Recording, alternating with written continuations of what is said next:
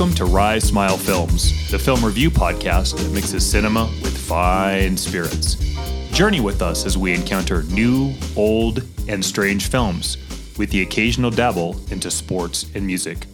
Proceed with caution, as these podcasts feature spoilers and some mature language. This is Matt. And this is Jesse. Today on tap, we have The Unbearable Weight of Massive Talent, starring Nicolas Cage, Pedro Pascal, Sharon Horgan, Tiffany Haddish, Ike Barinholtz, written by Tom Gormican and Kevin Etten, and directed by Tom Gormican. Welcome back to Rise Smile Films. It's time to start a new film review cast built all around the man, the myth, the legend, the enigma that is Mr. Nicolas Cage. Nicolas Coppola, Nicolas Cage. Nikki. Yeah, Nicky. Yeah, Nick Cage. Uh, this is going to be a lot of fun. I think, you know, just a few weeks back, just off the cuff, we were talking about this film in particular that came out um, a few weeks back. And we're like, what if we did a Nick Cage cast and kind of started with this and threw in a few of his other odd vehicles around that? So this should be an interesting discussion talking about a truly unique actor, would you say? I couldn't take any qualms with the unique piece of that. Yeah. Uh, method, but this method is his own method, right? Because he's not Stanislavski strain, trained formally. Exactly. His own method is the Nick Cage method. And as we were kind of just talking um, off mic, he's kind of done it all, really. Comedy, uh, romantic comedy, raw drama, horror, superhero, action vehicles. Like, is there something he hasn't done? Film noir. I mean, he was noir Spider Man. Good point. You're right. yeah, so uh, he's kind of really tapped his his his toe into all these different subgenres. So I'm looking forward to this. Yeah, me too. This is going to be a lot of fun. Excellent. So here we have some more of the Suntory whiskey. This seems like something Nick Cage would drink, maybe even promote in Japan. Mm-hmm. Do you remember in uh, Lost in Translation, Bill Murray promoted the Scotch? So I could see Cage like on commercials for this out there, yeah, I could too. drinking that. so call. cheers to you. Cheers to you. Mm, alrighty, so let's dive right into our flight question.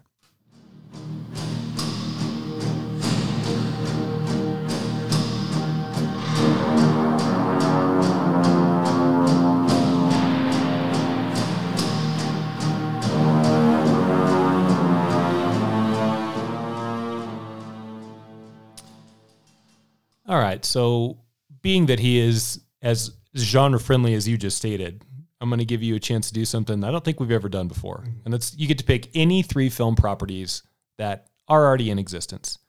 And you can take the leading man out of any of those, or supporting if you want to go that way, Okay. and recast it with Nick Cage. So all we're t- we're not looking at quality, or not looking at uh, his take on it. It's his version of that role. Yeah. Three of them.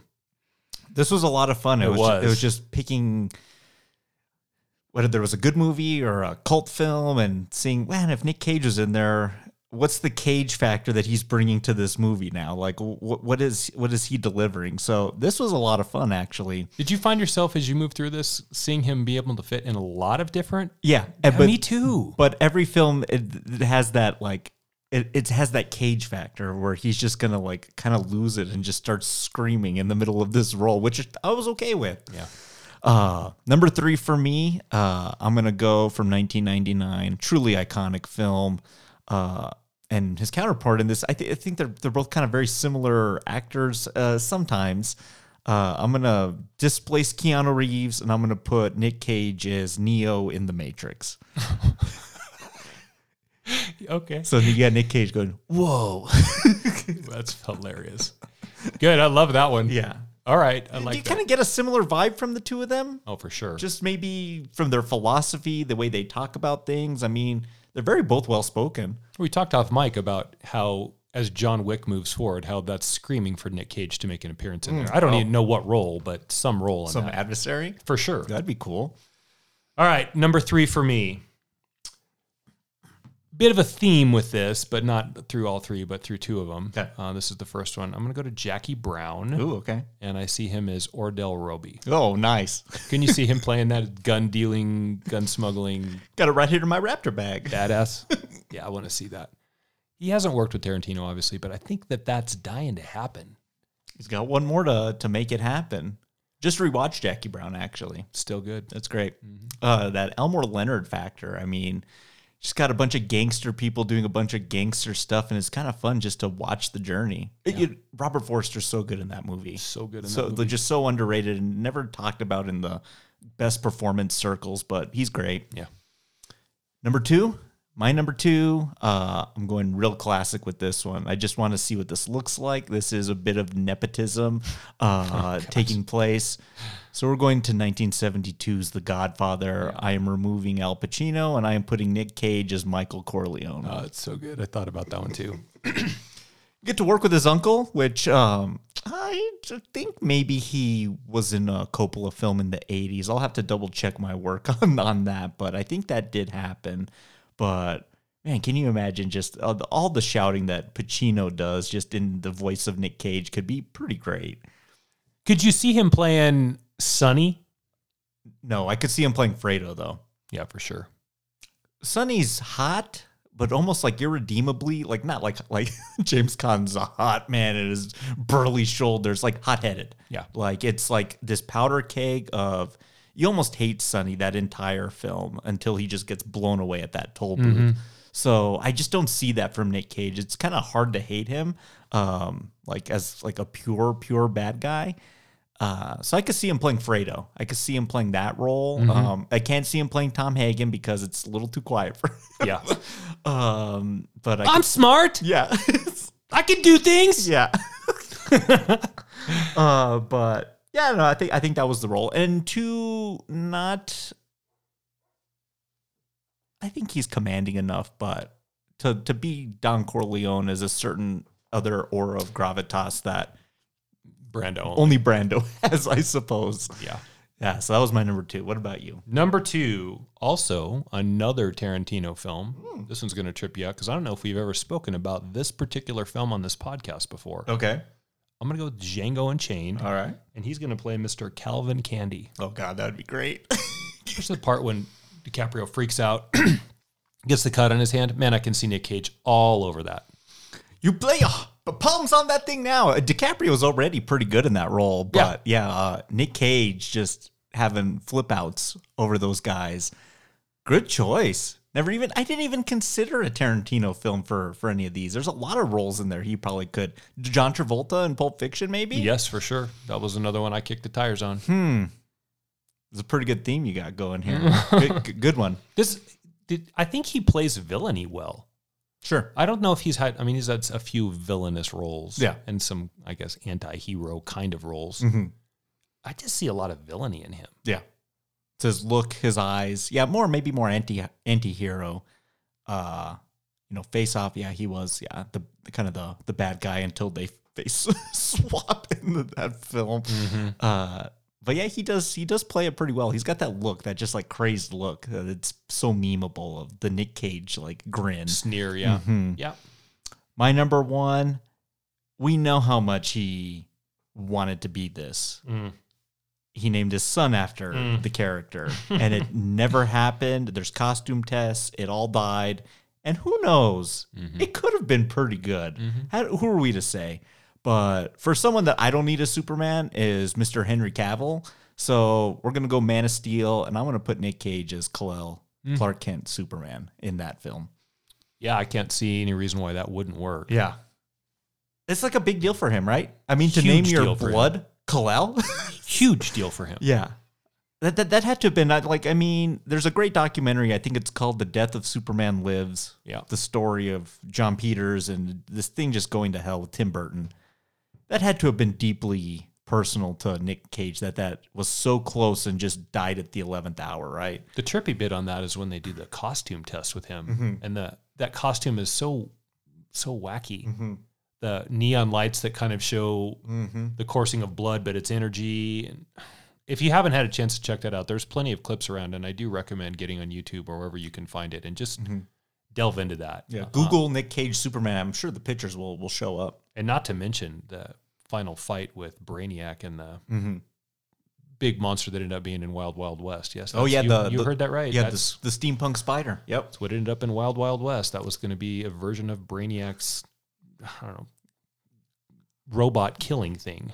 I kind of want to see that movie in that blockbuster. Do you? Yeah, the heaven blockbuster of of I want to see that Superman. Superman lives. Hmm. Yeah. It, it would be interesting at that time. I think it would be interesting. Now it probably doesn't. No, play, no, no, but now, back now, then, 98, I think. Yeah. 97. Yeah, I'm down. yeah, I think I am too. Mm-hmm. Number one for me, I'm going to classic, classic Hollywood as well. Okay. 1941. I want him to play Lon Chaney Jr.'s Larry Talbot, Mm, nice. the original. Can't you just see him going to town on the Wolfman thing? Yeah. when he's stalking through that soundstage with the heavy fog Mm-hmm. and acting as dog-like as he can pull off. Oh my god, I want to see Nick Cage. I got to be honest with you. hmm I might want to see that just because it could be a complete disaster. Sure. Yeah. I I don't. I mean, the part that is also really intriguing to me in that is the voyeuristic piece that Larry Talbot seems to get away with with Gwen Conliffe. Like he is such a creeper in that film. Oh no, his whole spiel is he spots her from his me- Telescope. mega telescope. He goes over there, cons his way into taking him and a friend to the gypsy fair. then Mm-hmm. They get their palms read. It is bo- beyond creepy. Yeah. that part I can see him killing. That'd be good. We haven't seen him as creepy guy like that. Mm-hmm. Um, but we'll see about the Wolfman component. He he's got a. This is going to sound weird. Yeah. He has a nice shape for a werewolf face to me. It's kind of Sure. oval like, Mhm. especially now. Like Mhm. the little ladder veneers and the work that he's had done, Nick Cage. Yeah. It just plays well to. It kind of looks like the Wolfman. This bearded look that that he's got going on, and his already receding hairline. Yeah. Yeah. Good choice. I wonder what we'd have to check the IMDb trivia. I wonder if he was ever because he was kind of box office poison. I would imagine a little bit at that time, maybe for the Benicio del Toro role. Yeah, that's really badly miscast. Mhm. That's a terrible casting. Well, that movie's just a disaster. Benicio should be really good in that, but it, that film has other issues as well. But That would be one to do on this. the like- the Wolfman remake with Hopkins and Emily Blunt, Maybe Yeah. around um, Halloween next year, around October. Well, we should do we- like the Universal remakes Well, of we- terrible Well, remakes. yeah, well, that'd be good. We've also talked about just doing a werewolf cast. We could slide that in with the original and American Werewolf. Mhm. That'd be pretty fun. That would be. Or the Howling. And then I we know could- you love the Howling. I do like the Howling. Yeah, that one's pretty good. Great choices. Any honorable mentions or too many? Um, yeah, the honorable mentions. You actually took one of them. I, I was thinking Pulp Fiction. Um, that was the one that I was playing with a little bit. Uh, I did kind of like the Godfather one. I thought about Michael Corleone a little bit, but um, you sold me. Mm-hmm. the crazy thing about this, I thought I had three locked down at the beginning that I was going to do, and those three ended up going the way of the dinosaurs because I can see him playing a lot. Here's the last one that I want to give you that was Okay. originally going to be my number one, didn't even make the list. Mm. I want to go back and see him play Anthony Perkins, Norman Bates. I thought about that one. you did too. Yeah, not the Vince Vaughn version, but the the original version. yeah. What do you think? I, I thought about it for a little bit, but I, I remember what I said on that episode a few few months back about how it was like one of my top five favorite performances, and I was like, how could I betray it like that? but I could see him doing it, playing quasi quietly creepy, Mm-hmm. uh, becoming the serial killer.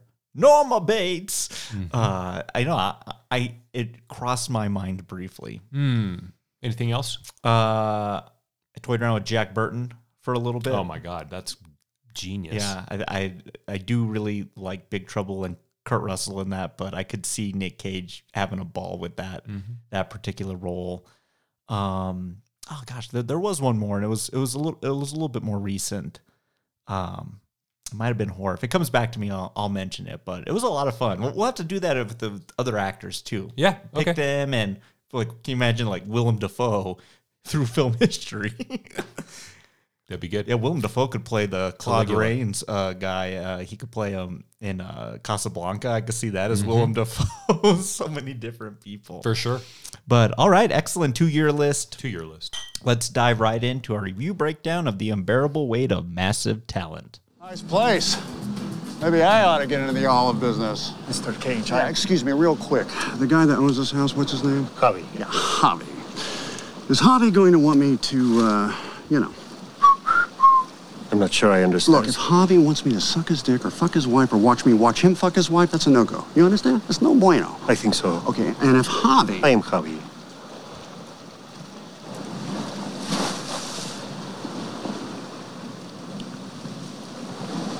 Nick Cage. pretty funny delivery there when you realize who's he, who he's actually talking to. But let's start at the beginning. Uh, Nicolas Cage, Nick Cage, playing a persona, a variant of himself in this film. Uh, let's just talk about that as a concept. Uh, we've there's been a few films throughout being John Malkovich where someone's going to be playing themselves. Uh, I'm trying to think of a few others. It's usually when Hollywood's making a movie about itself where someone shows up and they're like that person. Adaptation to a certain degree. Yeah. Okay. A little bit. Not the same way, but yeah. What do you think of that as a storytelling mechanism? There's a lot of buy-in there, right? I mean, I mean, there has to be some buy-in there. Sure. And if you pick the right guy, Yeah. you couldn't do that with Daniel Day Lewis, but you can do it with someone Oh, who. you'd spend the whole movie cobbling shoes with. exactly. Right. If the person is large enough presence, yeah. um, then I think it works. But I got to be honest, I'm not a huge fan initially. Okay. Uh, that wouldn't necessarily be what I would gravitate to. It just you doing you as you. It- it- not to say it can't it can't come across okay. It can. Yeah.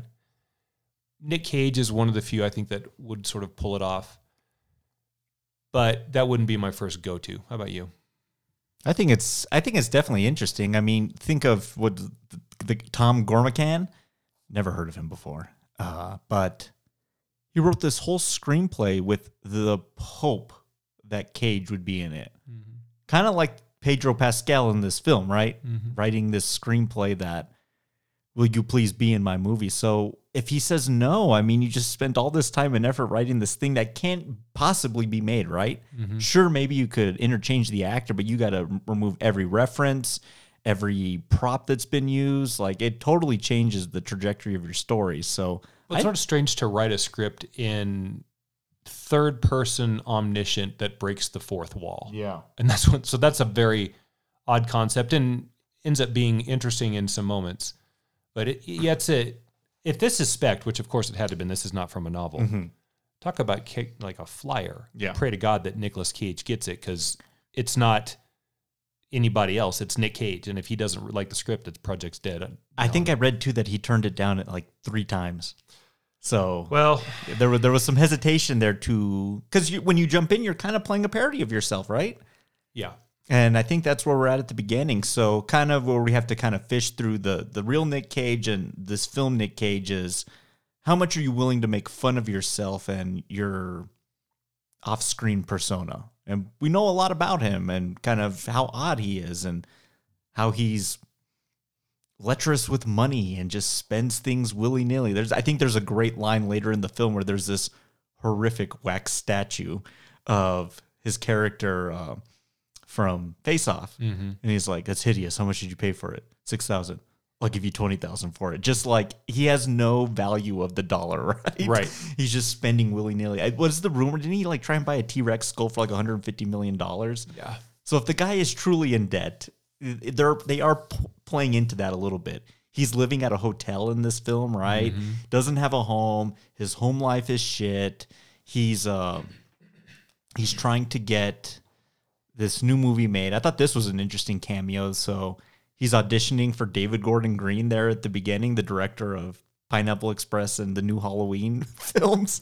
And this guy just wants no part of him, right? He's just trying to get in his car, get out of there. And Nick Cage is auditioning for him in the valet parking lot. Yeah. So what what do you think? Are, are you going with that? I mean, with just the real Cage that and the and the fake Cage as we, we got to play into some of the the rumor, right, of who he really is. Yeah, you do. If I was going to ask you to give me three stereotypes that you would use to describe Nick Cage, you've already given me two of them. He spins willy nilly, Okay. and you said something else which I can't remember. Um, Home life. and what's the third one? Just what comes to your mind? Well, based on what the film gives me, it might be he was maybe more of a heavy drinker than I gave him credit for. Okay, I'll take that. yeah. What I noticed that didn't come up was cinephile. Yeah, I thought that was interesting. So I'm going somewhere with this, but ride with me for a second. yeah, sure. On Saturday Night Live, some time ago, when Will Ferrell was on there, mm-hmm. he used to do a great Neil Diamond. Mm-hmm. And he would do these bits with Neil Diamond that would have these anecdotal stories of just the debaucherous life that Neil Diamond led. And I kept wanting Yeah. to see that version of Nick Cage show up on the screen. Now, where this gets even more defendable has to do with what happened before you and I saw the movie. So, everybody out there, Jesse and I saw this on Tuesday. Yeah. I think the most interesting piece of the film for me might have been the interview that he gave in the pre-viewing experience about his experiences doing Leaving Las Vegas, Raising Arizona, and Moonstruck. Yeah. It is so Will Ferrell as Neil Diamond, self-referential, anecdotal, and debaucherous, but not tame. Yeah.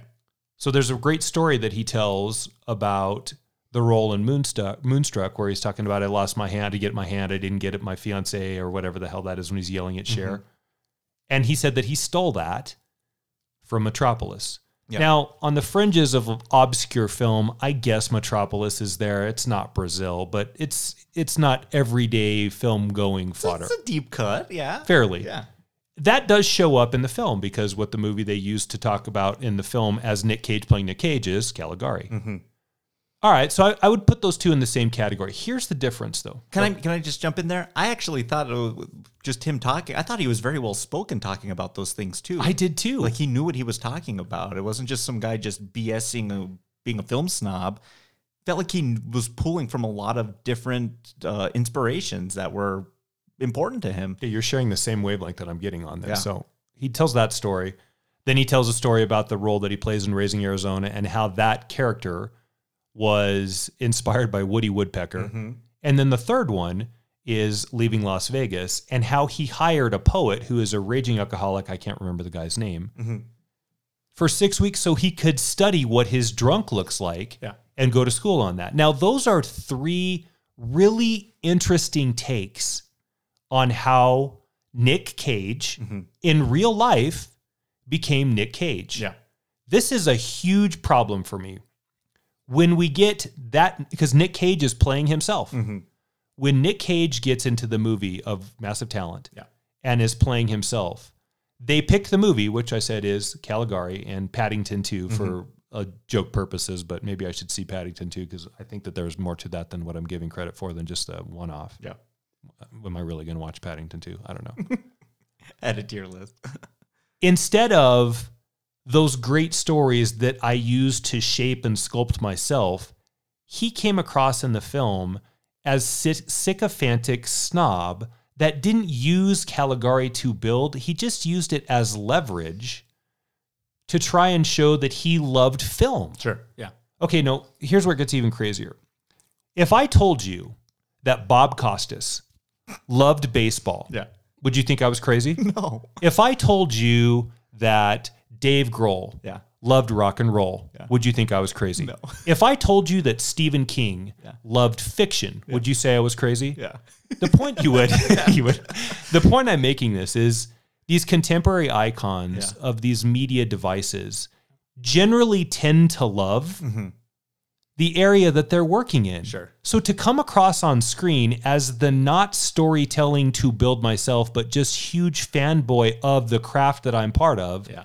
Was so fucking hollow. Yeah, no, I think that's the script's problem too. I think uh, that there could have been room to expand on a lot of a lot of that. Just even referencing what what are your three favorite movies is like that's such a loaded question to ask. Like, how can I even break that down to you in in two minutes?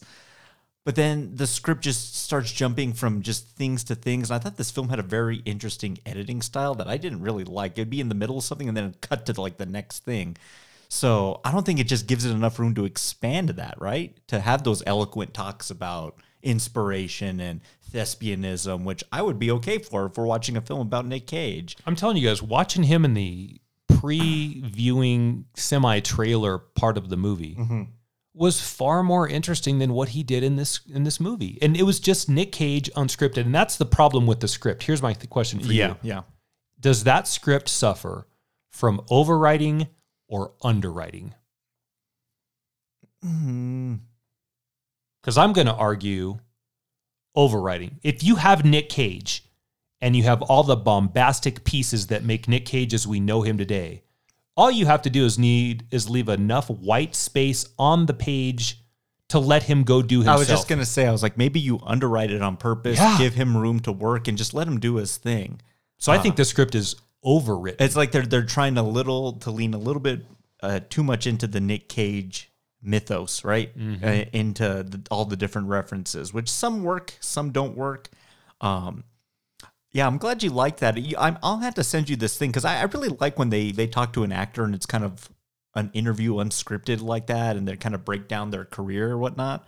Joseph Gordon-Levitt did one recently for Variety Fair, I think, is doing or Esquire is doing this new thing. It's called like Rewind, and he'll actually put in like tapes or clips from his movies. He'll watch them and then break them down, and just listening to him kind of break down 10 Things I Hate About You, uh, 500 Days of Summer, Don Jon, Oh. Brick is really well done. Like, is, and you just kind of get like what they were thinking about with like specific scenes. I would love to hear him talk about Don Yeah, John. I'll send, I'll send it to you. Do please. It was really good. But yeah, that, I think that was kind of an interesting piece. And, you know, here the, the film snob stuff comes up too with his daughter, right? I mean, in their therapy session, I mean, she's she's mad that they're she's forcing all these old films on him and trying to like mold her into like a mini of him.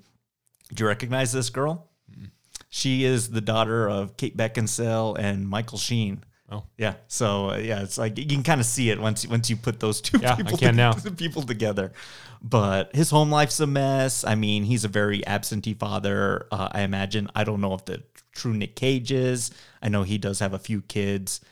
Uh, Patricia Arquette, right? Mhm. Uh, Priscilla Presley. mm-hmm. Yeah. Uh, and I think two other marriages. I think he's on marriage four or five now. Mm. Um, but yeah, just just be there for your daughter's birthday, right? Be there. Don't make a scene. And of course, he comes in and he starts drinking because he's kind of already come to the decision that David Gordon Green passed on me. He doesn't want me to do the Boston accent. I'm just gonna give it up, right? I'm gonna retire from acting. Yeah. Uh, to me, there's two competing narratives with that first 20 minutes, I guess. Number one is is this the the fan of film that oppressively uses it to get people in line to see things his way, the way his daughter states? Or is he the guy who can never put down the phone because he's always trying to find the next gig? Yeah.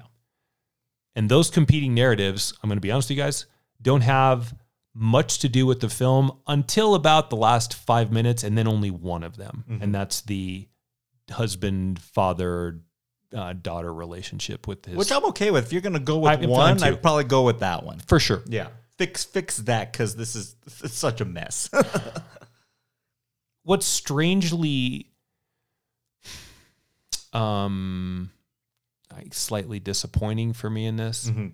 is how subdued he ends up playing this. yeah. Now he does some pretty egregious things, and in this birthday party, a big moment's coming along, which is this song that he's supposedly composed for his daughter when they were at the Grand Canyon that he literally makes up On the spot. on the spot, and everyone can tell. and he's like drunk on Jack too, right? So yeah, so is that the movie then? uh, Which you would think that'd be a big moment Mhm. on stage, Yeah. on screen. Here's another thing too that I'll get to this a little bit later. I'm going to have two points on this. What Nick Cage can play really well, Jesse, Yeah. is drunk, Yeah. or high, because he made Academy Award doing that very thing. Mm-hmm.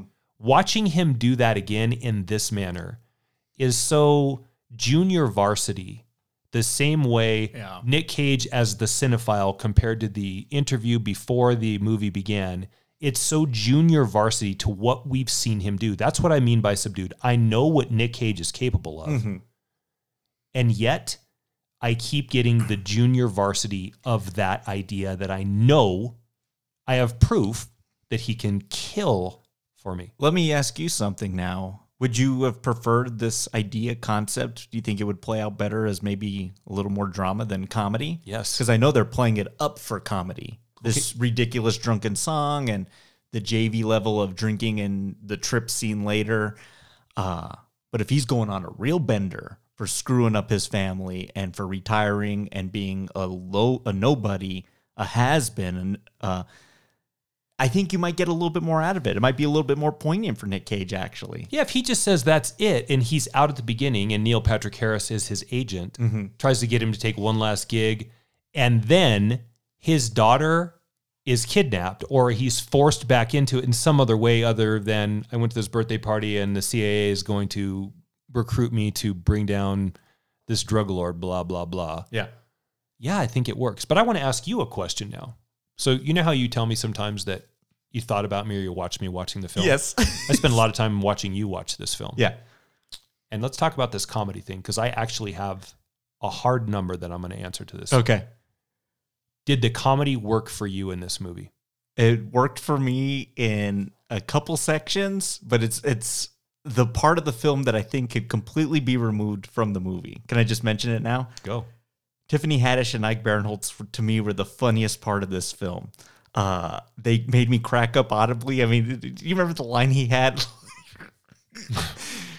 he was like, he's like, I'm gonna get kicked out of the CIA. I'm gonna have to go work at fucking Sonic. Yeah. yeah. he's he's great. I, I have a clip of, of his other one here too. I'm position. I think that's the actor Nick Cage. Nick Cage, I love you. Have you seen Croods 2? I'm 44 years old. Why the fuck would I see Croods 2? I've seen Face Off and Con Air. yeah. He's good, man. He's he's kind of understated in my kind of comedy like uh, aura of actors.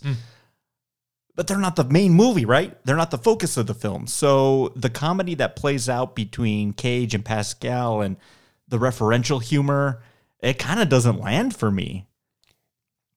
I'm going to give you a number. Okay. The number's three. Okay. Do you know what that is? Yeah. That's the number of times that there was anything closely resembling a chuckle that you emitted during this film. three. That when you just did one of them, Yeah. there were two others. Okay. And I after the third, I'm like, there's got to be another one. And then about an hour went by, mm-hmm. and there was nothing but silence. As a matter of fact, I looked over at you, mm-hmm. and you would have rather been anywhere else in the entire world than in that film. Yeah. So Yeah, the point being is, I'm glad to hear you say the comedy didn't work because I was going to say no, it didn't. You laughed three times, Three times. and I think I might have only had two. Now you tend to be a little bit more jovial with comedy than me. That's we've talked about that a lot. I'm a big old grumpy old bastard, but Comedy's so subjective too, right? I mean, so it's it's the comedy's not working, Jesse. yeah. is You know, Does- I, I, okay, I, I noticed you too because well, here we go. We spend more time watching each other than the film. No, that's the part of the fun of it. Uh, It's been a long time since we've seen a movie together. To that, exactly. yeah. Um, But then get there.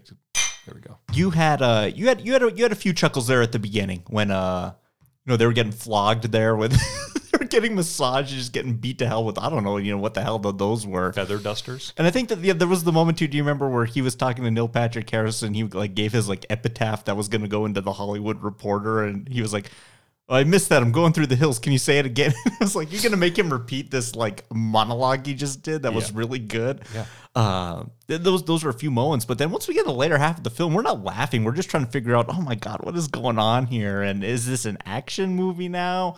A buddy movie? Like, what are we what are we doing here? I also started getting like a stomach ache halfway through the movie too, so that was probably what was also kind of my stomach was like churning and making like like growling and making noise. Too. Yeah. so that was part of it. Yeah. But uh no, yeah, that, that, that that's a shame too. I mean, you think the trailers maybe oversold this movie a little bit? Okay, so maybe we were catfished, and this is the truth on this. The reason we're doing this cask is because because we haven't had a conversation about Nick Cage. Like you said, this was rather spur of the moment. We're kind of just filling in some weeks post Doctor Strange till we get to Top Gun and some other things that are coming. The big summer like single barrel stuff or mm-hmm. one off stuff. Yeah. This is the first time in a really long time for me mm-hmm. that I can remember him getting a real cast to go around him. Mm-hmm. Pedro Pascal, Tiffany Haddish. Not huge, but Pedro Pascal's as big as he's gone within a while. Yeah. With an actual release that had trailers and wasn't immediately direct to video Nick Cage Yeah. or some knockoff streaming service. Yeah. What I thought and what I hoped was if they're putting that kind of money into the P&A, mm-hmm. this might be Yeah. and I mean this, mm-hmm. the resurrection of a career that I think is on fucking life support. Yeah. And that's from his poor choices in in film, it's his poor choices in finances, it's I think everybody being overcaged, but he was for a period of 4 or 5 years a titan in cinema, Jesse. Yeah. And then you know the the movie that it started for me, and I can't remember the name because we walked out of it. Ghost Rider. No, it wasn't that. It was right around that time though. It was the one where he played uh, the Witcher, or Season of the Witch. there you go. Ooh. We left about ten minutes into that film, and at that moment, he fell off a cliff. Yeah. Because after that, it's like Wicker Man. That I mean, Kick Ass is somewhere in there too, and that that's not bad. I think Matchstick Men might be in there somewhere as one of the redeeming pieces, but Did you, even ever, in did you ever do Lord of War? He's the gun gun no, runner. no, Ethan Hawke. That, that one's not that one's not terrible, but there's the the National Treasure stuff. I've never been big on. Uh, those are all kind of B listy movies. I do want to make an argument though, and I hope to further explicate this in the coming weeks. Of I feel like his career has in a bit of a a slight cage assance independently right uh, right now. So films like Mandy, Pig, Color Out of Space, small film. Th- these aren't getting nationwide releases like this film is. But to what you're saying, to Nick Cage, the leading man spotlight, like this could have been like that for him. Yeah. And I feel like they oversold it uh, to us. When I saw the trailer for this, I thought of you because I was like, this is the type of movie that Matt usually really likes. Yeah. The Lost City, like one of these like kind of quiet action comedies that has like a lot going for it. It's action packed, but it's also got some nice laughs to go along with it. It's a shame that it kind of didn't work for both of us as kind of we're not even out of the first act. we're already admitting that. You made a statement as we saw this film, and um, I guess we're kind of already sort of alluding to maybe where the rankings for this are going to be. We walked out and you said, I think there was a good movie in there. Mm-hmm. I think you're right, but I think sometimes when you drink piss poor bourbon, Yeah. there's a good bourbon in there. It just wasn't made very good. Yeah. So, not to say that we can say that about anything, because some movies don't, there's no hope for that being a good film. there isn't. I mean, some movies are like, how, we, Mor- Morbius was Morbius. yeah, how did, you know, we, how did that get greenlit? How That's- did that get made? Yep. yeah. But the movie is this at this point, the story about this man who seems to be hard drinking, estranged from his family, struggling to come to terms with the stark reality that maybe his career is finished, and oppressively opinionated. How about that? Imagine him being oppressively opinionated about film. Gee, Yeah, well, yeah. mirror. Mm-hmm. Hi, hashtag mirror. Yeah. And that doesn't work mm-hmm. in a comedy. None of that works. None of those are comedic tropes. Let's talk about the other factors that are about to be introduced here in a second. So he's about to take uh, the only surviving gig before his inevitable retirement, which is a birthday party. He's going to get paid a million dollars for it. Yep. Um, but it's this guy, uh, Javi Gutierrez, played by Pedro Pascal, and uh, he's a grape grape lord, but he's also like a drug guy too. And so you have that factor going, and then th- you find out the reason he brought him to this place was not only for the birthday party, but whatever, is to read this script that I sent you, which is to star you. Um, I had you in mind, much like this film we're watching, which is very meta in its own right. And then there's the CIA angle because not only is that not enough, but someone's been kidnapped and we think he did it. So can you work for us as a CIA undercover agent uh, to find this kidnapped girl that might be on his property? That's too many things. I mean, I need Yeah. I need one of those things. What if, Yeah. let's sour mash this. Okay. What if when he goes to visit Javi, Let's explain what sour mash is. It's been a while. Uh, sour mash bourbon. So when you make bourbon, you put all your ingredients in the barrel and they do their thing. and then so you take that out, you bottle it up, and then you leave the excrement in there, and then you run another batch through it again. Yeah. And I actually like sour mash bourbon. I think it has a kind of a better taste. I think it, it's a little more smoother sometimes. Mm-hmm. So it's taking the old and making something new with it. So let's take some of the stuff from this film and see if we can make it into a better film. fix it? Yeah. What if he's not under the tutelage of the CIA? I'm okay with that. And while he visits Javi in whatever beautiful Mediterranean area this is, and that it is a gorgeous setting wherever they're mm-hmm. shooting this, which maybe sold him on why he did it. yeah. A vacation too. Beautiful. He comes across a room where he finds one of the girls. Okay. It doesn't even have to be his daughter. Eventually, his daughter is going to come out there, and when she has to come out because Javi, I don't want to give the spoiler away, but when mm-hmm. Javi figures out that Nick Cage isn't maybe working on his team, then he uses his family as leverage. Like we've seen criminals do that before. That's why heroes wear the mask, right? So they don't know who your family is. So he goes out there and in the trials and tribulations that he's doing in this buddy film with Javi Pedro Pascal, he comes upon a room that has hidden some terrible, terrible truth, and that turns the movie on his head. And I like it better Yeah.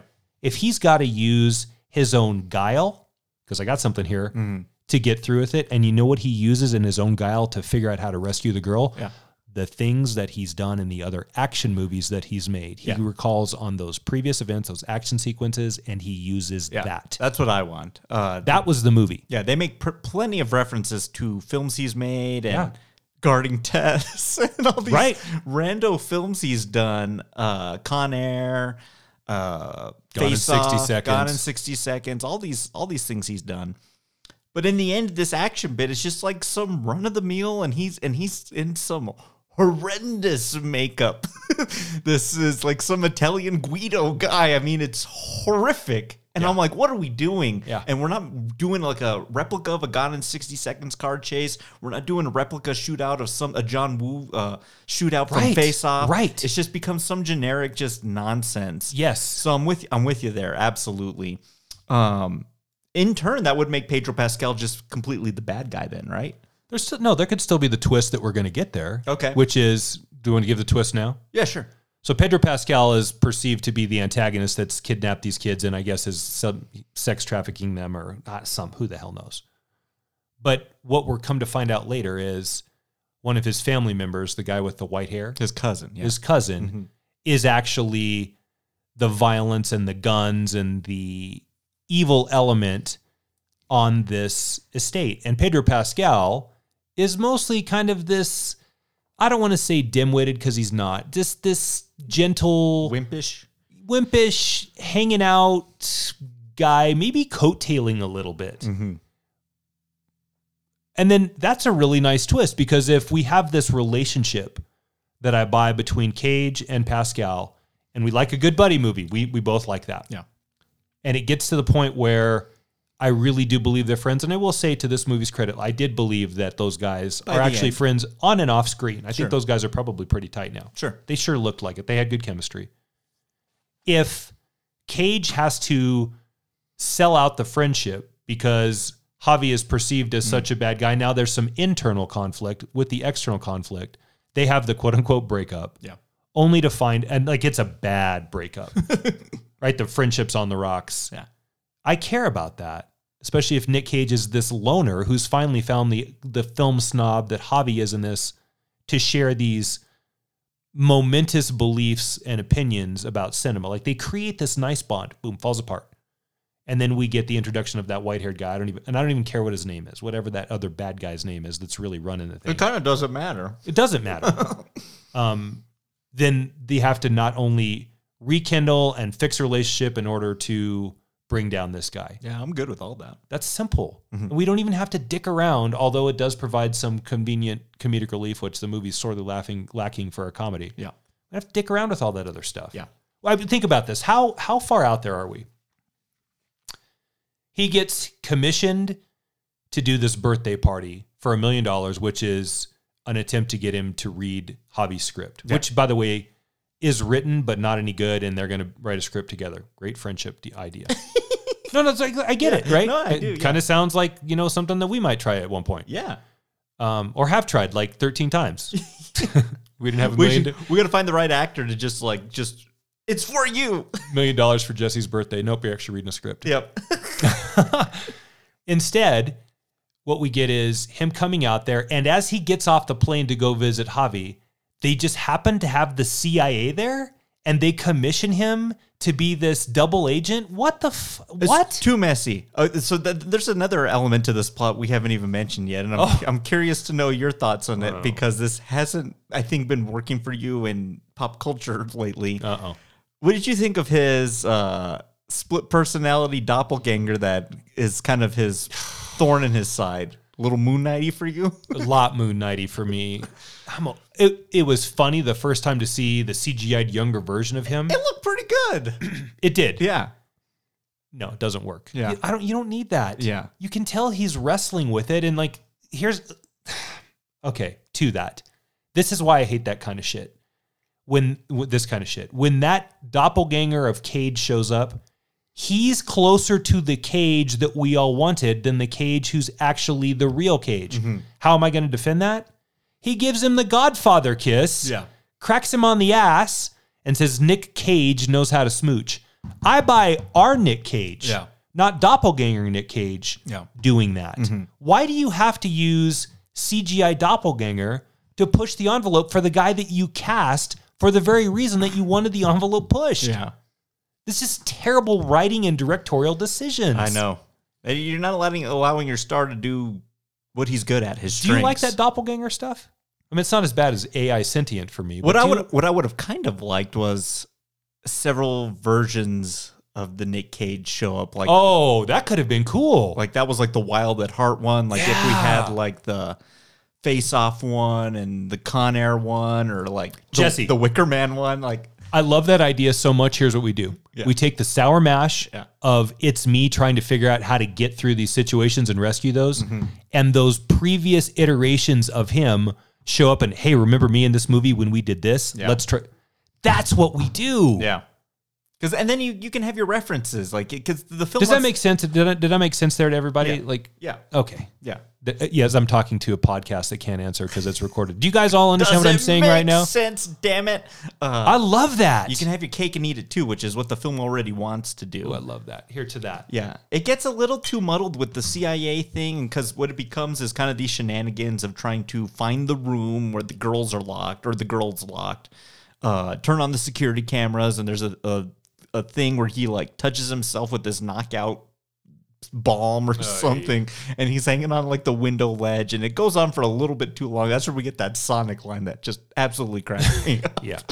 Um, but yeah, it, it's it's a little bit too much, and then we get to that drug trip scene. Oh, I- let's I- talk about that. I knew you didn't like that scene. No. How long was that? That was almost like 15 minutes, though. Like, if- That's when your stomach needed to go south. yeah, five minutes uh, is enough for me, right? Here's the deal, everybody. so yeah, break it down. he and Javi are pretty far into the relationship road and they're talking about crafting a screenplay and they literally have no idea.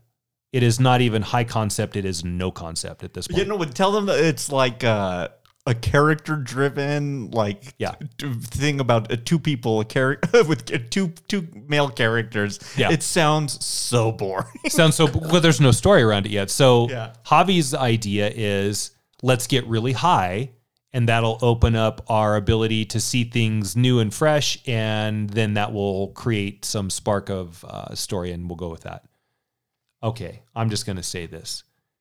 I hate that scene in film.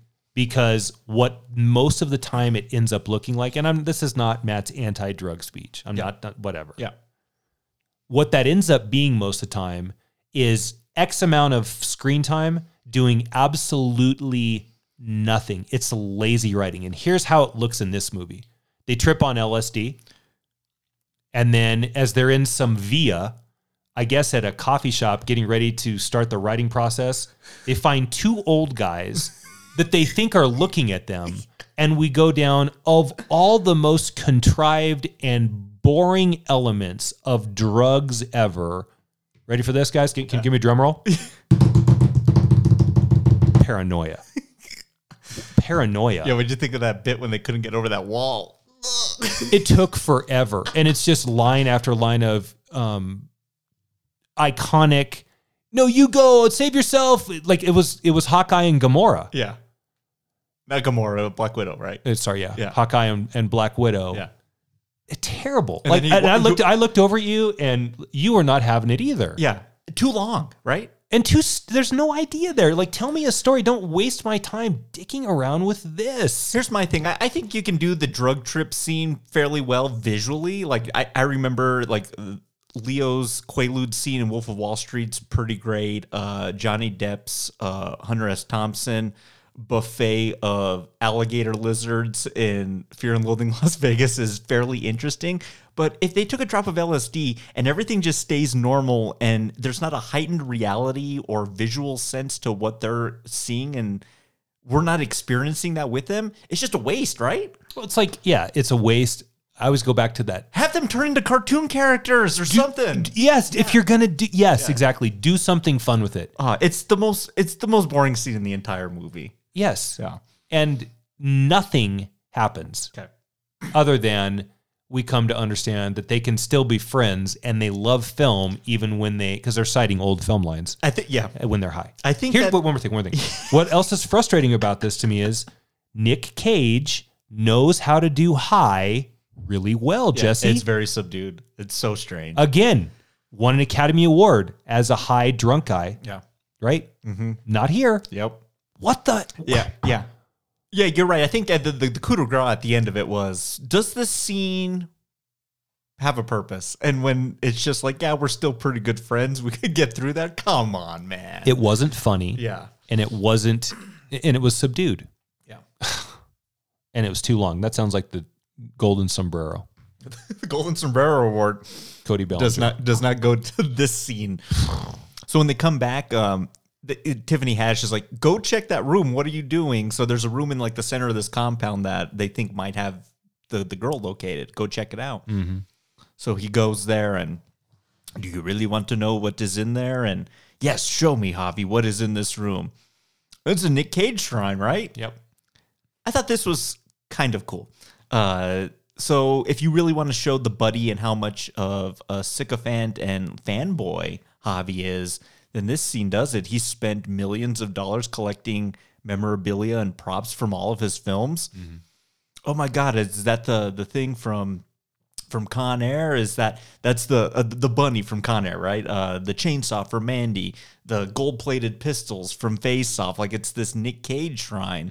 So that should have come into play. Eh, the gold guns do, right? I mean, they end up using those in the final battle, but pull the chainsaw out, pull some of those other weapons out, and the costume. Why isn't he dressed up as the priest from Face Off? Yep. In those robes. Instead of that stupid Italian Guido outfit at the end. Why did they even do that? They brought his wife in because who was a makeup artist to make him up, dress him up like a character from one of his other movies. there's a whole set full of his shit Oh, God.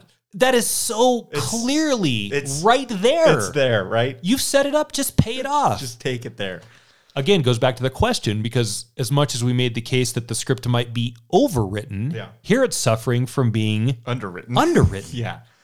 this script is terrible I know. I mean, and even something like Lionsgate, like if Lionsgate made kick ass. Have him dressed up as Big Daddy walking up in that end scene. Yeah Weak.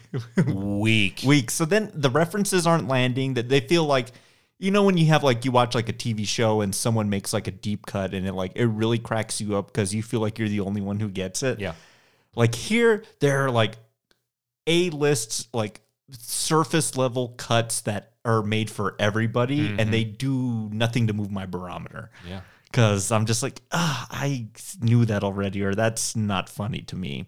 well it's because you're a snob Yeah, I am a snob, ladies and gentlemen, cinephile snob, Jesse.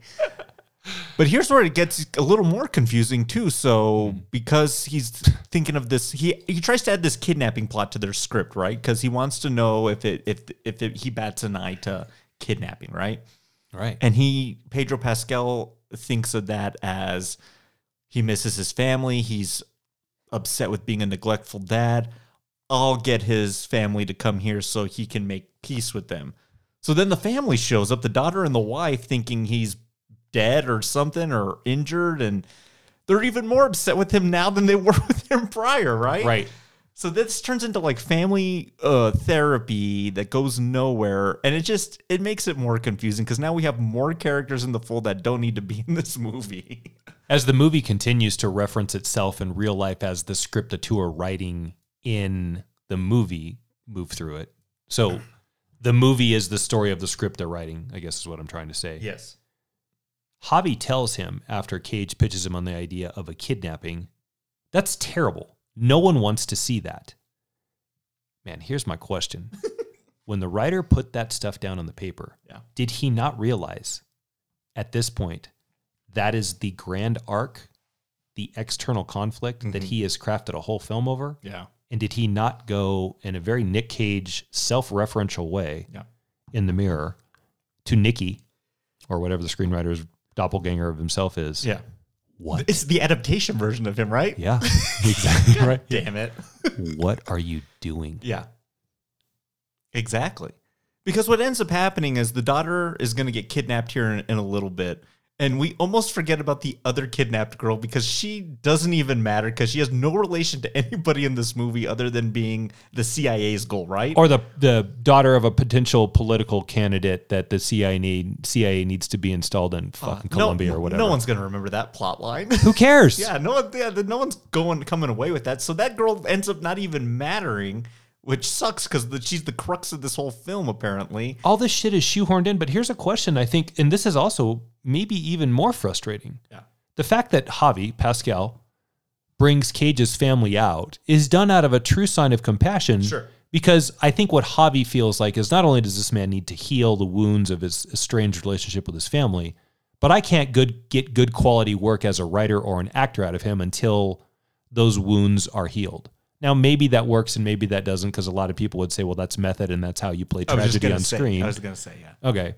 But I do think Javi's trying to be a really good friend to him by bringing his family out. Sure. That kind of almost makes sense. That almost works. Mm-hmm. It doesn't have to be over kidnapping, though.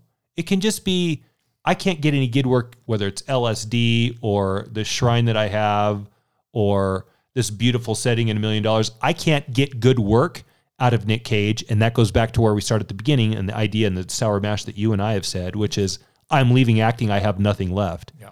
Javi brings his family out because he's finally come to the crux of what the writer's block, actor's block version of Nick Cage that's troubled him this whole film. And you're and I in the movie you and I are writing Yeah. right now. and it fixes it Yeah, his familial strife, right? so easy. Mm-hmm.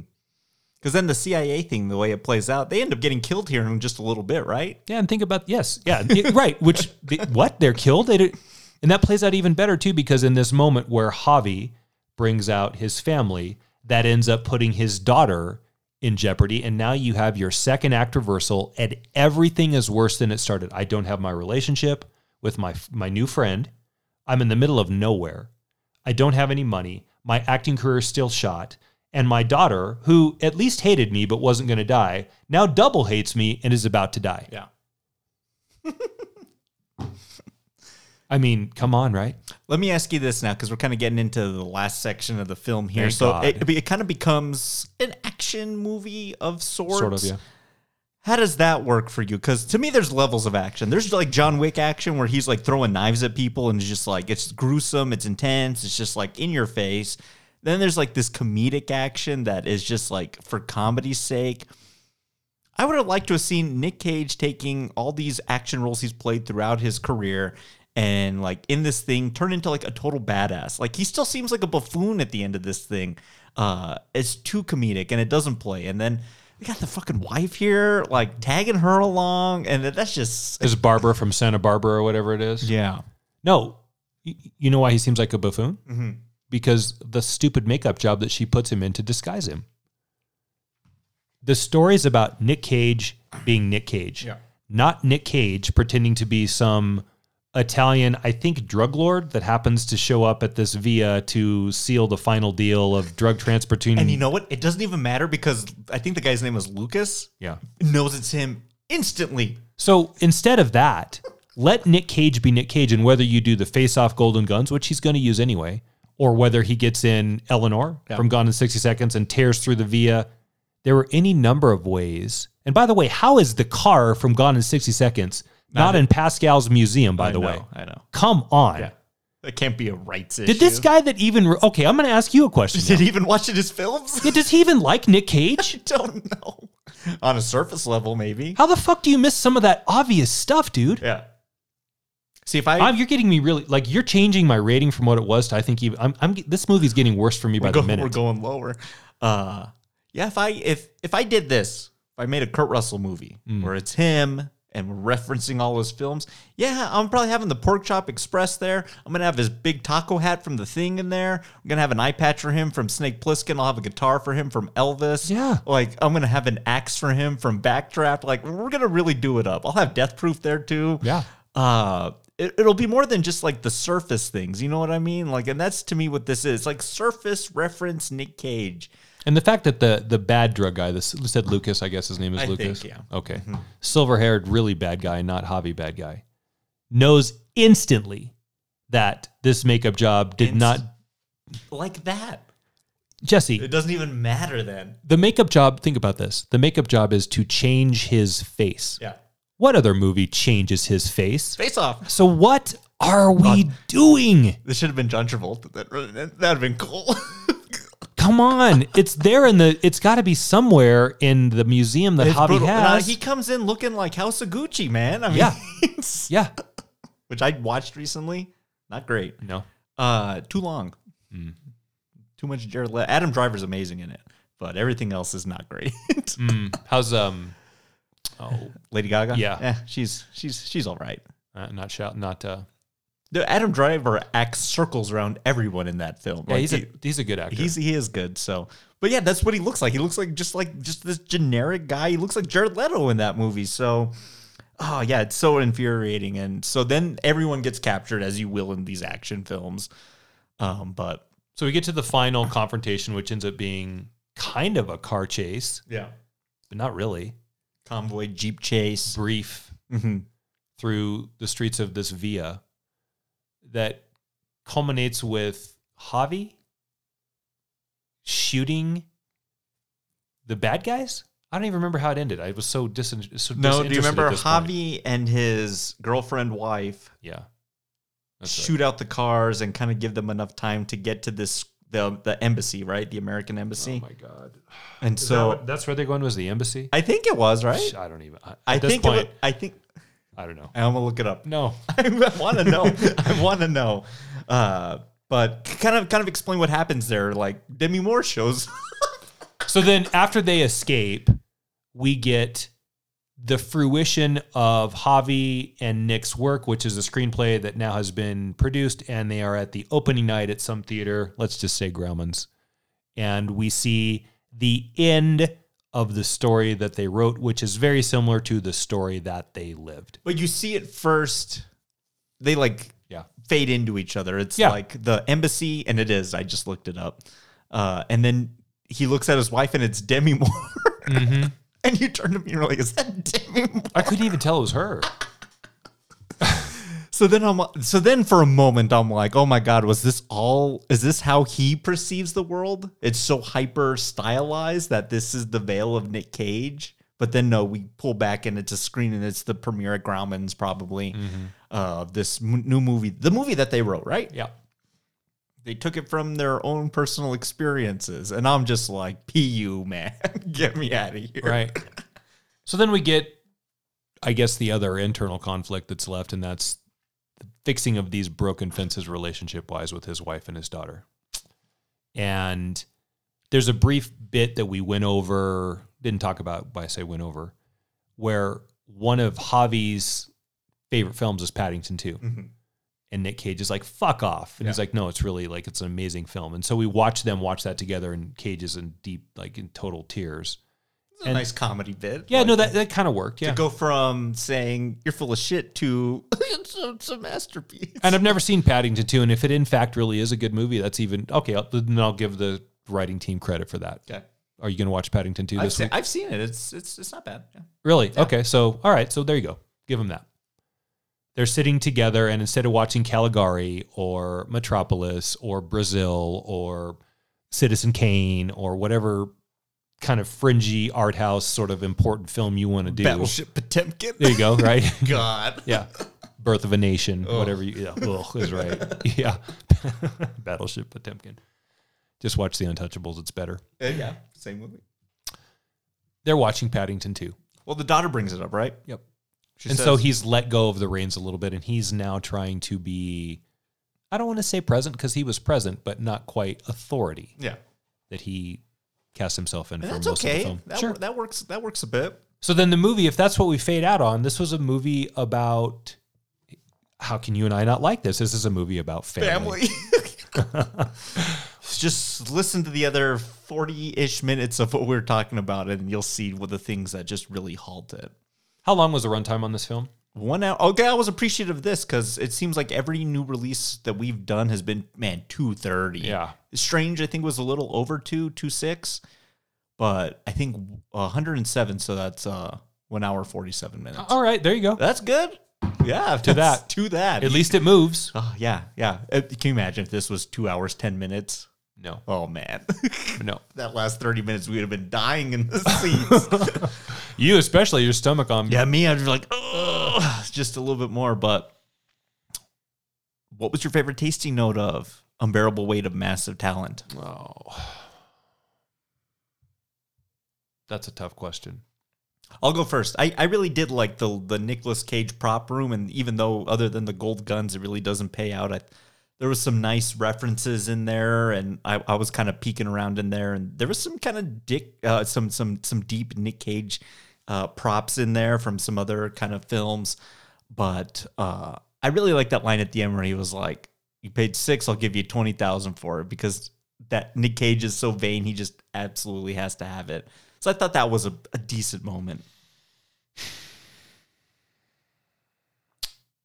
Maybe the birthday party that he hijacks with that song, Mm. just because I thought that was going to be really, really loaded. Sort of the way the tip the table over in the casino in, in the casino scene is in um, Leaving Las Vegas. Yeah. man, I don't know. I'm struggling here, Jesse. Maybe I I, I haven't said it in a long time. Yeah. But if it wasn't for the show, We would have left. I really would have. I, I, I, was- I was done.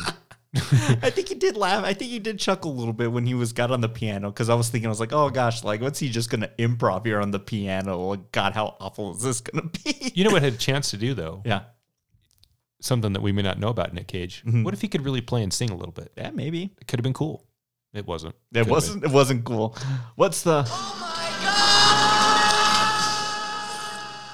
God! moment? of- that stupid over the wall as we're escaping the two guys. yeah, that was that was a bad moment for you. that was a bad. You did this. You did this. You went. Pew. I'm doing. I'm doing. Uh, people jumping over a cliff with my hands motion.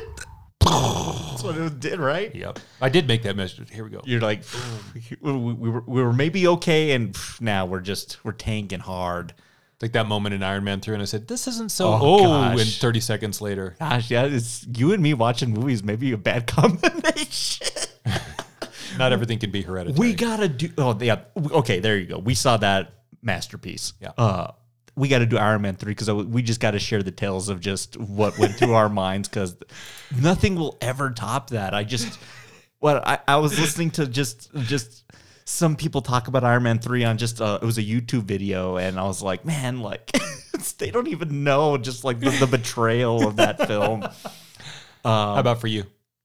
Oh, Oh him and God, his horrendous Italian uh, makeup Yeah. in his like Puma uh, jumpsuit. Horrible. Yeah. Horrible. to no avail to only have him be in it for the rest of the movie. Yeah. And his nose and everything's his face is falling off and uh, it just it was Stupid. it's pointless is what it was. Yeah. Who's the master distiller on Unbearable Weight of Massive Talent? I actually thought in all of the terrible criticisms I've levied on the film, I really did think Pedro Pascal was the character that saved some pieces of this.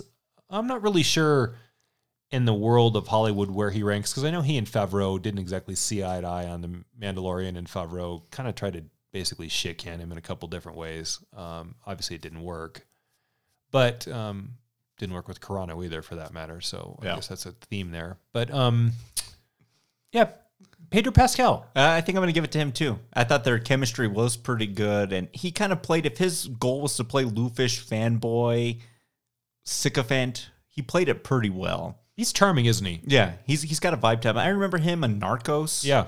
to start out, and then there was the Mandalorian, right? And unfortunately, Wonder Woman eighty four. Yeah, that movie doesn't suck. he wasn't. The, no, he wasn't the worst part of that thing by far. It was CGI cheetah. Uh, Ah, you just the frustrations of oh, what you just said right there. Okay, I'll save it for a minute because it's coming. okay. Okay. Uh, but yeah, I'll, pro- I'll probably give it to him. I thought that he was pretty good, and yeah, I think uh, he'll he'll he'll be one to watch just with different roles coming up. I think in the right role, I think that guy. Just like to see him in, like maybe a mafia movie would be pretty good. Mm-hmm. Well, we'll see. How are you going to rate and grade Unbearable Weight of Massive Talent? Rock Gut, Well, Call, Single Barrel, and Top Shelf. I don't know how to square this with myself because there was a hope that I had, and this is what I meant by the frustration about a minute ago. Okay. The fact that Pedro Pascal was cast alongside Nick Cage with some pretty landmark things in the last four or five years, mm-hmm.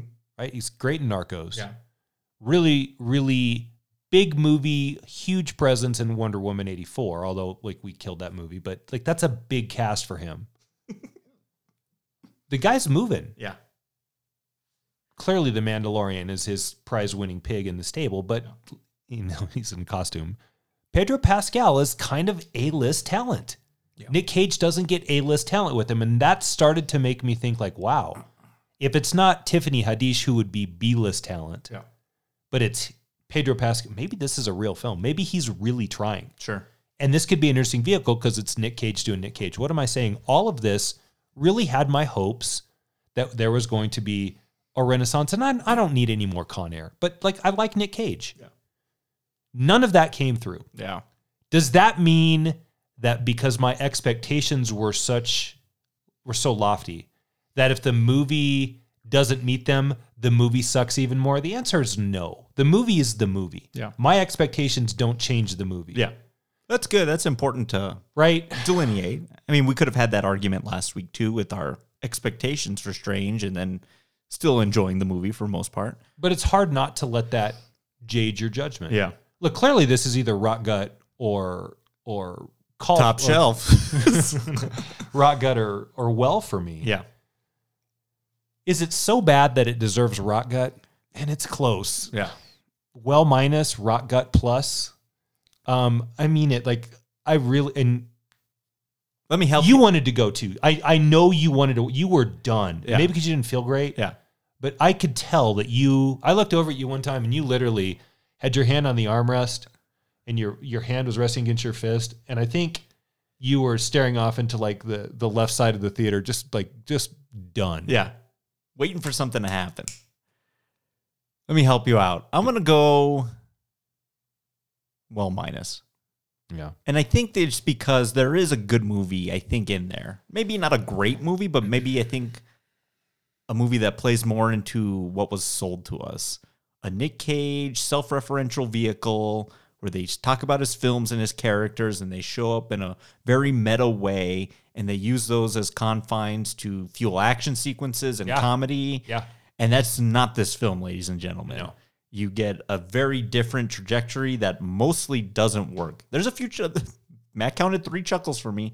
Uh, there's a, a couple chuckles to be had. Two of them were for Ike Barinholtz. uh, one from something else at the beginning, probably. But yeah, mostly, yeah, mostly disappointing is what I'll say. I think just the material. Uh, I think that trailer was really the Red Band trailer was so funny. I thought that was great, but that, that was probably all the stuff that we really liked about the movie. So huge disappointment. I think you can do this much better, but It just should have been written smarter. I think you I think what you said is the epitaph for this episode overwritten. Leave some white for Nick Cage to just do his Nick Cage thing. Yeah. Because he didn't have like a Nick Cage moment where he was like, not the bees. Ah, there am I. There was never the Nick Cage moment in this film, right? Yeah. No, there never was. Unfortunate. Other than if you want to do the "I love you, I love you too," and that was so brief that it wasn't him getting to just emote. Yeah. It's not like those great moments from like My Face- hand, my hand. Face Off and Wild at Heart or Mandy. That uh, just like these moments where he just lets loose and it's just like pure rage Mm-hmm. or just pure, just like let it, you just let the cameras roll and whatever happens, you're like, yeah, this is kind of what we wanted. Yeah. That's not in here and that's unfortunate. That's what I wanted. I wanted a whole movie of that. There might have been some space too when his daughter, who he clearly loves, but they have a strained relationship, is really in harm's way, and the bad guy Lewis is going to do something terrible to her. There was some space to let Nick Cage go Mm-hmm. Yeah. off. they did it. Not in makeup as an old Italian drug lord, though. Yeah. An Italian drug lord So stupid. in a Puma tracksuit. Oh man. Alrighty. To your rating. Two year rating. So what were you? Rock gut plus I'm going to go with you on well, eh, well minus? Uh, yeah, sure. Okay. the difference is if it's neater on the rocks, I guess. Excellent. Well, let's wrap this up with a nightcap.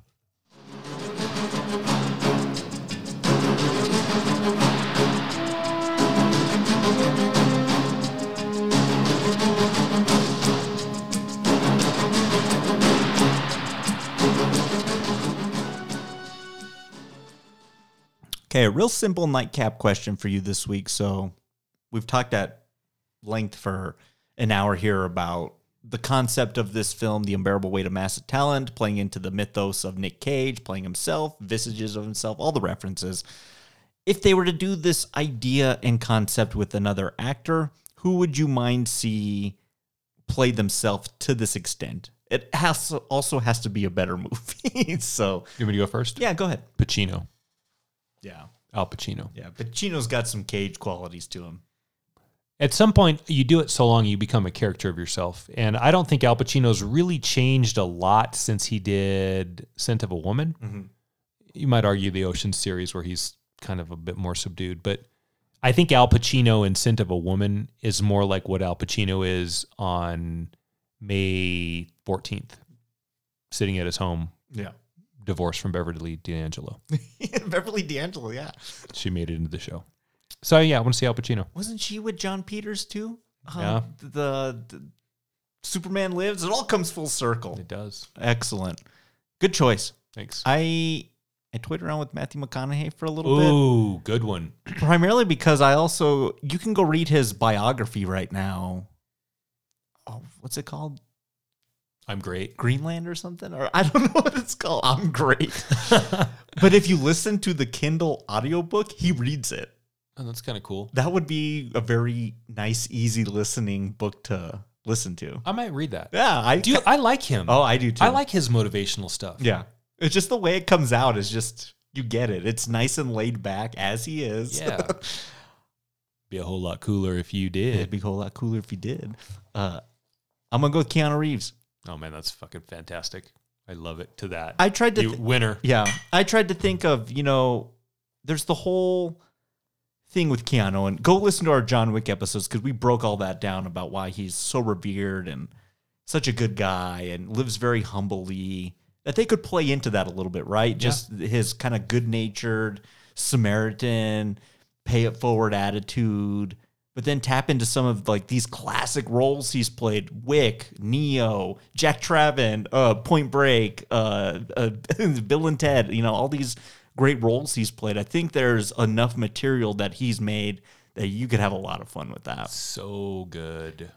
And you, we would want to see that too. Keanu has that cult appeal that it just much like McConaughey. Like when he talks, it's just like he's got some nice outlooks on life, right? He's got a really cool political, social kind of take on things. I, yeah, I'm totally down with him. Mm-hmm. He's kind of zenned out what was a mess, and uh, yes, that's fantastic, Jesse. Yeah, that could that could be fun. So Can I give you one more that's no longer living, but I kind of wanted to maybe say? sure. Jack Lemmon. Ooh, that'd be good. It's hard to do from the grave. Yeah. I think that guy has a really interesting backstory that we are never going to hear. Mm.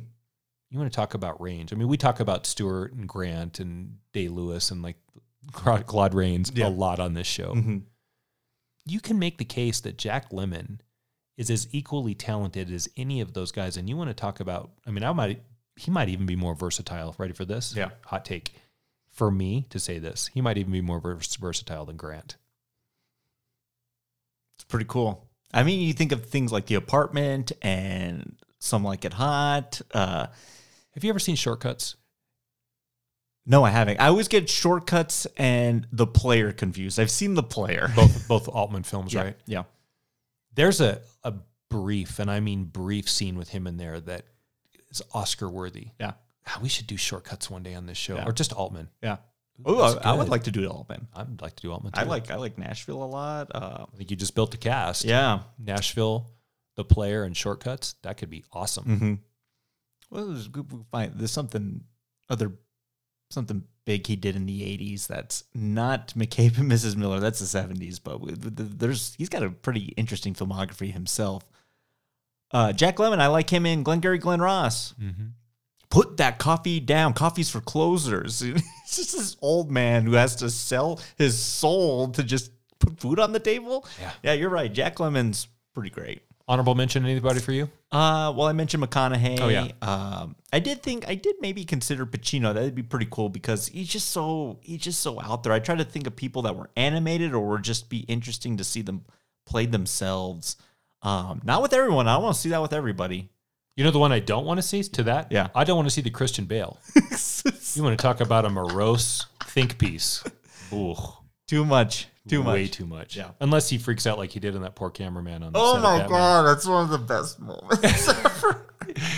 Oh, this has been a lot of fun Sure talking was. about. Uh, yeah, movie wasn't great, but seeing it was a lot of fun, and breaking it down was was just as fun. So, two more weeks of the cage. Uh, so I'm gonna pick next week, but you're up first. What are we gonna cage vehicle are we gonna dive into next week? The movie I talked about four or five times today. We're gonna watch him get really, really loaded. And win National Academy Treasure. Award. Mhm. It's National Treasure. Now we're leaving Las Vegas next week, buddy. Sweet. Yeah. Oh, this will be a lot. Raw of fun. watch for you, right? Yeah, I haven't seen it. Sweet. We do it together. Yeah. Okay. And we'll watch it and yeah, and then next week and then got some more stuff coming out on the horizon. So this will be a lot of fun. We do. So cheers to you. Cheers to you. I got to get going. I'm going to go uh, get in uh, my Nicolas Cage uh, prop room that I have over here. And I'm just going to pull out some better props, maybe something from Raising Arizona, something from Wild at Heart, which is a hard movie to find. Uh, I think that was a film we talked about doing, but it's, you can't even like rent it anywhere. Yeah. it has like an out of print Blu-ray. Like, come on, Criterion, put that thing out for us. Um, I'm gonna pull out some better Nick Cage props than this film did. I'd love to go in that room and check with you, but I got to get out of here, man. I have an interview at Sonic in like 10 minutes. Hey, make me a cherry limeade, Matt. We'll see you all next week. have a good week, everybody. We'll see you in the dark. Thank you for listening to Rye Smile Films. Be sure to subscribe to us on Apple Podcasts, Spotify, Podbean, Stitcher, TuneIn, or wherever you listen to podcasts. And be sure to leave us a rating and a review while you're there. It really helps out the show. And for Rye Smile Films merchandise, go to teepublic.com. The unbearable weight of massive talent is property of Lionsgate, Saturn Films, and Burr Productions, and no copyright infringement is intended. Until next time, cheers. Can you just stop stalling and answer the question? What is your third favorite movie of all time? Paddington 2. What? Cabinet of Dr. Caligari, Paddington 2. Connect those dots. I mean, I don't want to be a snob, but I cried through the entire thing. It made me want to be a better man. bullshit, Mom.